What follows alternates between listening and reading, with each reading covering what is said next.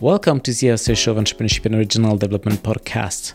Each publication in our journal is a great opportunity to share significant and audacious contributions to large audience. My guests today are Hilary Downey from the Queen's University Belfast and Caren Crowley from the Maastricht University. They both published an article entitled Authenticity on craft entrepreneurship, the interplay of passion and place. They co-authored this paper with Maura McAdam. It has been published in Entrepreneurship and Regional Development, a journal edited by Taylor and Francis. Hilary, Caren, welcome to our podcast. Thank you very much. Very much for, to be here. Can you tell us what is the origin of your paper? Why have you decided to address this particular topic? And what is the question you aim to answer? Um, first, we wanted to investigate what does place mean for craft entrepreneurs when place is not viewed positively as a place for as a providing space for creative expression. Um, so we decided to look into that. So the aim of the paper is to um, investigate what the impact of place and craft entrepreneurship when place is not viewed positively. So in here we're trying to look at the interplay between passion and place. So craft entrepreneurs on one hand they're engaged with creative expression, creating something. On the other hand, they have to balance it with the demands of being an entrepreneur. Um, so that was the initial motivation, and I think uh, maybe Hilary can expand on that. This, for me, was uh, a long journey, starting from fine art undergraduate students, where I met them as a communications officer when you're in the student union, and grown over the years, very close community, always bumping into them, being out to their premises, you know, engaging with them, and over many decades, and over particularly two different forms of place where we have within Northern Ireland that 30 years of troubles, which brought a very, as Caren pointed out, a place not imbued with a lot of positivity and obviously trying to get you out into the world was pretty difficult at that time, very challenging. But these individuals were driven after four years being, you know, tied and honed into their craft. This is all they wanted to do. And they had to manage that space, particularly in the conflict period, in a different way as to what they would have done in the post conflict. But it was learning how to to do that, but still retain an authenticity, still retain their passion for the you know the craft that they had given their life nearly over to and which they have. And that was sort of key to the space and place and the interplay then of passion in that. What are the main contributions of your paper? We have three main contributions. So first we wanted a more nuanced understanding of place. So in terms of craft entrepreneurship, place is always viewed as positive. And I, I'm quite simple in terms of like market mar- place based branding for marketing and so on. So we wanted to understand what happens when place isn't positive does it how does it influence craft entrepreneurship so we wanted to to investigate that further and then we also uh, the second main contribution is that um, we want to understand how using the lens of affordance theory. So, affordance theory basically says that the space in which, or the context in which entrepreneurship is embedded, provides opportunities for action. So, using the lens of affordance theory, we wanted to examine how they how entrepreneurs navigated their relationship with place. So, we kind of came up with this idea of ascension of place. So they can begin by maybe transcending place, so not recognizing it overtly in their craft offerings.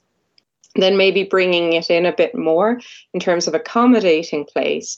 So using it as inspiration, generating ideas, and also per- helping them to persist in their entrepreneurial endeavors. But we also found evidence of celebrating place. So where place before was maybe not overtly included in their craft offerings. Now it was very much part of who they were as craft entrepreneurs. Um, and then thirdly, we also looked again at this idea of craft authenticity. So the idea is that craft authenticity is the opposite of place authenticity. So you ignore the the place, but you celebrate the craft, the craftsmanship. But we saw actually that place does influence craft authenticity, and it provide it, it's the context in which the craft uh, develops. So it's very very much important. So even when place is negative and not viewed as posi- positive or for creative expression it has a very big role in craft entrepreneurship.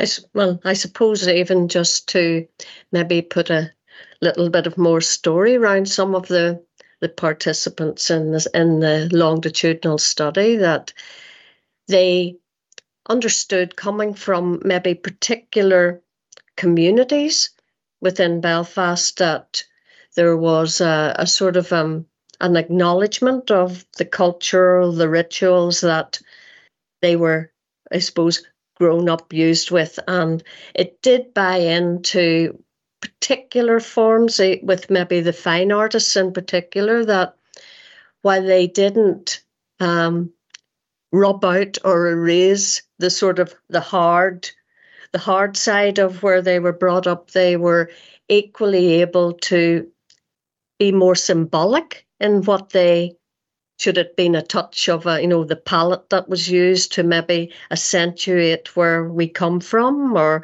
what what community we are representing here but also acknowledging that there were other machinery and in the sky that there were these other sort of um, vehicles which were not normal in terms of the everyday life and they weren't painted out but included in and again thinking in terms of literature and things the best the best works always come from those who paint what they know. And this was very you know keyed in in particular crafts where other ones were a little bit less willing to be showing that celtic sort of life. Uh, they would have played more to the Scandinavian and the classic, thinking of the silversmiths in this way keeping it clean, keeping it sort of less Northern Ireland, less to do with conflict, but showing that side through the metals that they used, through the pewter, Irish pewter, but not making a big song and dance about it. So it was a, again acknowledging what you can do, but still retaining that part of self without losing it in the in the process. And again, in when conflict had passed and the Good Friday Agreement, things then started to be a little bit more open. Some would open the door a little bit more and let in your Celtic roots and adopt some more, you know, symbolism. And then again, as as Caren had said, to celebrate place. And that was very important. But it's the knowing what you can do in those two contexts is very important and acknowledging that even though things may not just be as you would like, you still have afforded action. You're still able to grasp opportunities and to still keep up that passion that has driven you on your course, on your life journey. Yeah, and just to add there, in term, we've a, we had a very nice data set which Hilary collected, um, which spanned 18 years, and it was 13 longitudinal cases. So data was collected in the conflict period and then in the post-conflict period after the Good Friday Agreement was signed. And it was really nice to kind of compare, and, and that's how we were able to see this evolution of place over time. What was for you the main theoretical or maybe methodological challenge or challenges in addressing such a question?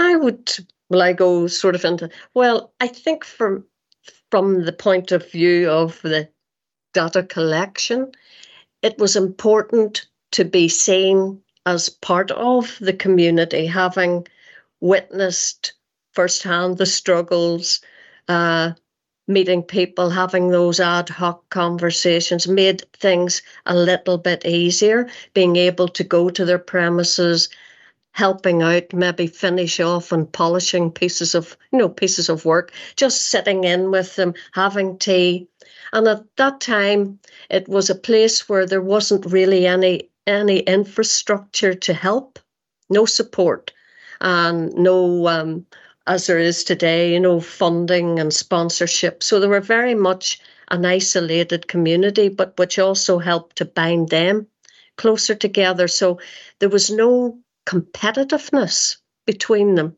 They liked to share any possibilities and opportunities and were willing to, to talk because no one else was there to want to talk to them. And that was always came through that there wasn't anything but our passion is still driving us on, even though we have nowhere else, only ourselves, to propel us into the marketplace. And that was very important as friends and, you know, uh, as participants. It makes things a little easier when you understand their background, what's happening at home, how they're navigating. What they did not want to seem to be was the hobbyist and they wanted their own premises, which was really challenging at that time too. And most did acquire those. And that was important. That put them on the map. That gave them that impetus to go forward. And I, and I found over the years, we remained when you mightn't have seen somebody that just started the conversation, just was so easy. You get invited to the exhibitions you know, when when fine artists are the ones that were had those sort of had infamous in terms of their work, and still going, still doing things maybe where, in particular, one fine artist would have fished beyond doing his work for relaxation. Now that has turned full circle. That has become the subject and content matter of what he exhibits today now in you know in another part of Ireland. So again, what he had couldn't do and which he had to do to sort of break from the the very sort of um, constrained environment and context in which they worked. Everybody sort of thought about what they were doing. Everybody was wanting to be open. Everybody was looking for something to help and and I think in that place, in that space, the willingness to communicate and talk on a longitudinal basis was much better. And it helped to show that they're learning through all the many, you know, pit stops and failures that they had, but came out strong at the end of all that. Yeah, and I might just add in terms of theoretical. So we had this really nice, rich data set and we were and we knew that place was the context was important. So that brought us to place and the interplay between passion and place. And as we know there's nothing as practical as a good theory. So we wanted to we had some discussions between the three of us about what theoretical lens can we use to really understand what's happening here. So that's how we came to affordance theory. So that was the the theoretical challenge was identifying the correct theoretical lens and we tried a few on to for size see how they fit fit and then we came to affordance theory and i think that um, highlighted that like that place can provide opportunities but it can also limit opportunities. But we wanted to really focus on the opportunities it provided and how that changed over time during your research journey, what was your biggest surprise or maybe the most counterintuitive result? I suppose there's a, when you go in, when you're knowing your participants in a different way, you feel you have walked with them in this journey in tandem and and surprising in a way that they were uh, able to sustain they never ceased to amaze me of their resilience and their persistence, despite, you know, others would have given up if today's craft entrepreneurs were starting out in that same conflict period. It was a very sort of, what would you say, sterile and destitute space because um, at that time, the art college and, and graduates weren't really uh, lauded and weren't given much uh, in terms of UK. They didn't have that channel to you know to showcase and they were isolated. And so for that instance the passion was very much to the fore. Otherwise that wouldn't have been able to have kept going. And that was what's driving all the time and given that the time spent and i can understand that when you have worked solely for four years in a particular vein that is what you want to do. And a couple of them did merge together in silversmith times. And when things became, when one might have been in a very sort of, what would you say, unique space of making church crosses. And then, as we know, with the, the sort of wider uh, attendance at churches and things, how demographics have changed there, that there wasn't an awful lot of scope so they moved into to work with another silversmith and been able then to produce something that marketplace wanted. And again, it was also no one to help when you wanted to showcase at particular exhibitions. And when you start out, you're very naive as to where do I go, which will be the best, you know, place for me to showcase. And they intended to go to everything in the beginning, so they weren't actually making much profit. Everything that was made had to be pumped into where can I get myself to be visible? How can I get my word and my voice out there and my work? And it's only through time that that was been able to be, what would you say, curated in a way that made it more possible for them to be sustainable. And that was important as well learning where you should be seen and where where where not to be seen. And that's a sort of a real a gift in itself. Yeah to add to that um, i don't think uh, i don't think it was surprising. I was involved in another study or did another study on irish farmhouse cheesemakers but this idea that they really reject this idea of being hobbyists and i think that is some is an important message that craft entrepreneurs are not doing this for lifestyle reasons. Okay, they might have been motivated initially or driven by passion, but these are entrepreneurs. They need to pay the bills, they need to focus on the business side. And if not, then it, it would stop as a business. So I think our paper has shown that it's something that came out maybe, um, but I think in a, lot of research on craft entrepreneurship, I think this I, this message needs to be very clear that the, they're entrepreneurs. They might be craft entrepreneurs, but they're entrepreneurs.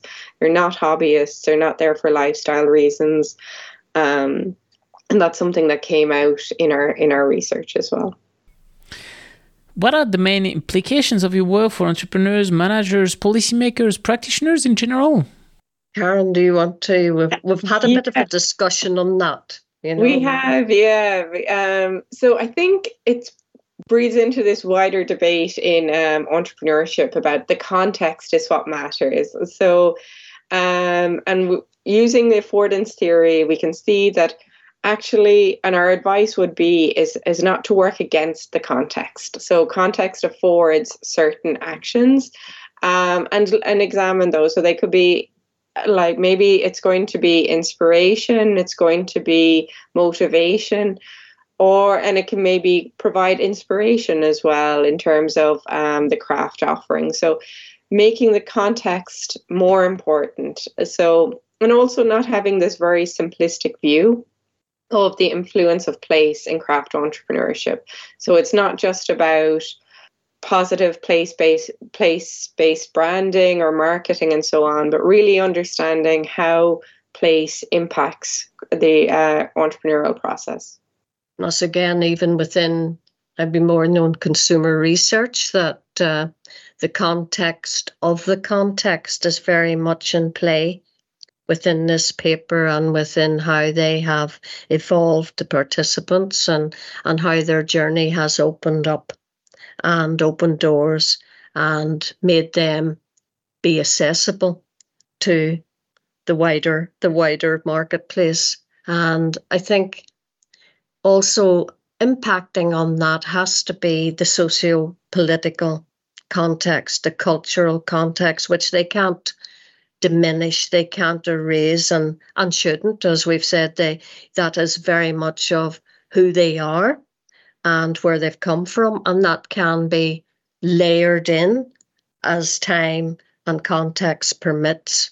And I think it's been a, I mean, for them, I always would think, oh, if I had been one of those craft entrepreneurs in their day, I, I sort of envy the life, not the lifestyle, not the challenges, but their ability to, despite all the things that could have held them back, that they were able to work through everything and still keep that vision and to for it to last. And you know, they're now into their their sort of um what to say retirement time, but that also brings maybe more challenges, and that could be for further looking at uh, for them. They've come to a point where everything is now in a good place, but the conflict and the peace process and the post-conflict will also bring different challenges again for them. I would say, you know, so they all could be as I would say as mentors for those maybe up and coming who are thinking of going into this space, they have a lot of uh, advice, they have a lot of wisdom, and they have a lot of insights that probably those who haven't struggled to get to a certain level would not have had that experience to share. And they are a sharing community. Thanks a lot, Hilary and Caren, for participating to our show and presenting your paper entitled Authenticity and Craft Entrepreneurship, the interplay of passion and place. All our podcasts are available on entrepreneurship-ead.com and on the main podcast platforms. Thank you. Thank you.